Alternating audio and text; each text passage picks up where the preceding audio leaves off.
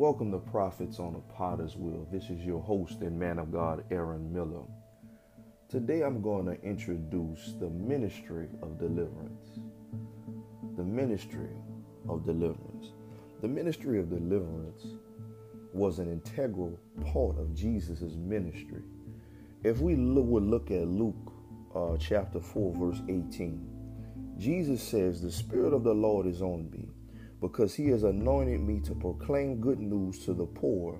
He has sent me to proclaim freedom for the prisoners and recovery of the sight for the blind, to set the oppressed free."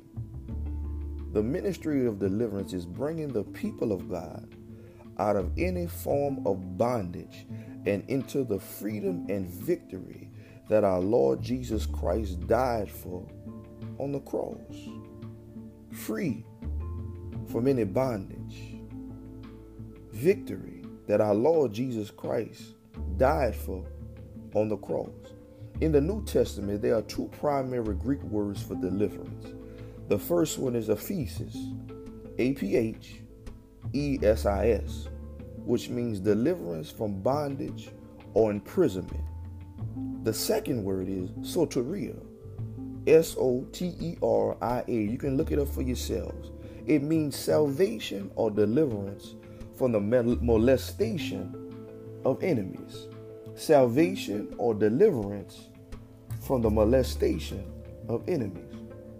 Now, in the ministry of deliverance, there are three components to deliverance. There's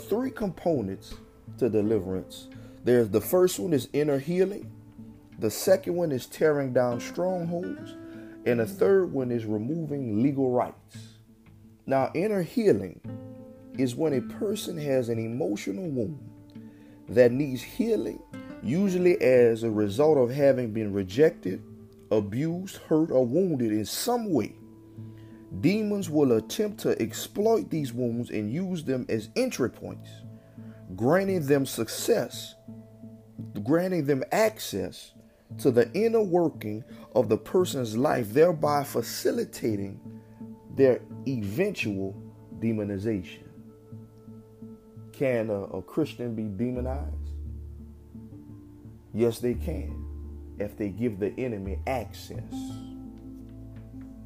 The second one is tearing down strongholds. Over time, demons are able to feed people enough lies and deception to get them to begin thinking a particular incorrect pattern of thinking. These mindsets and patterns of thinking are strongholds. They need to be torn down in order to facilitate deliverance and enable the individual to begin living in total freedom.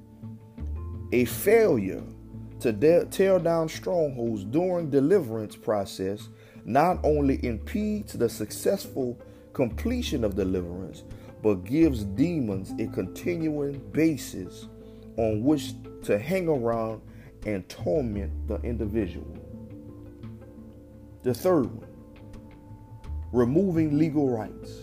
More often than not, the demonization of a person's life is a result of certain factors that have given the demonic entity a legal right to be there.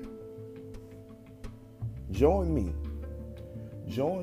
on my next podcast as I go through all three components of deliverance.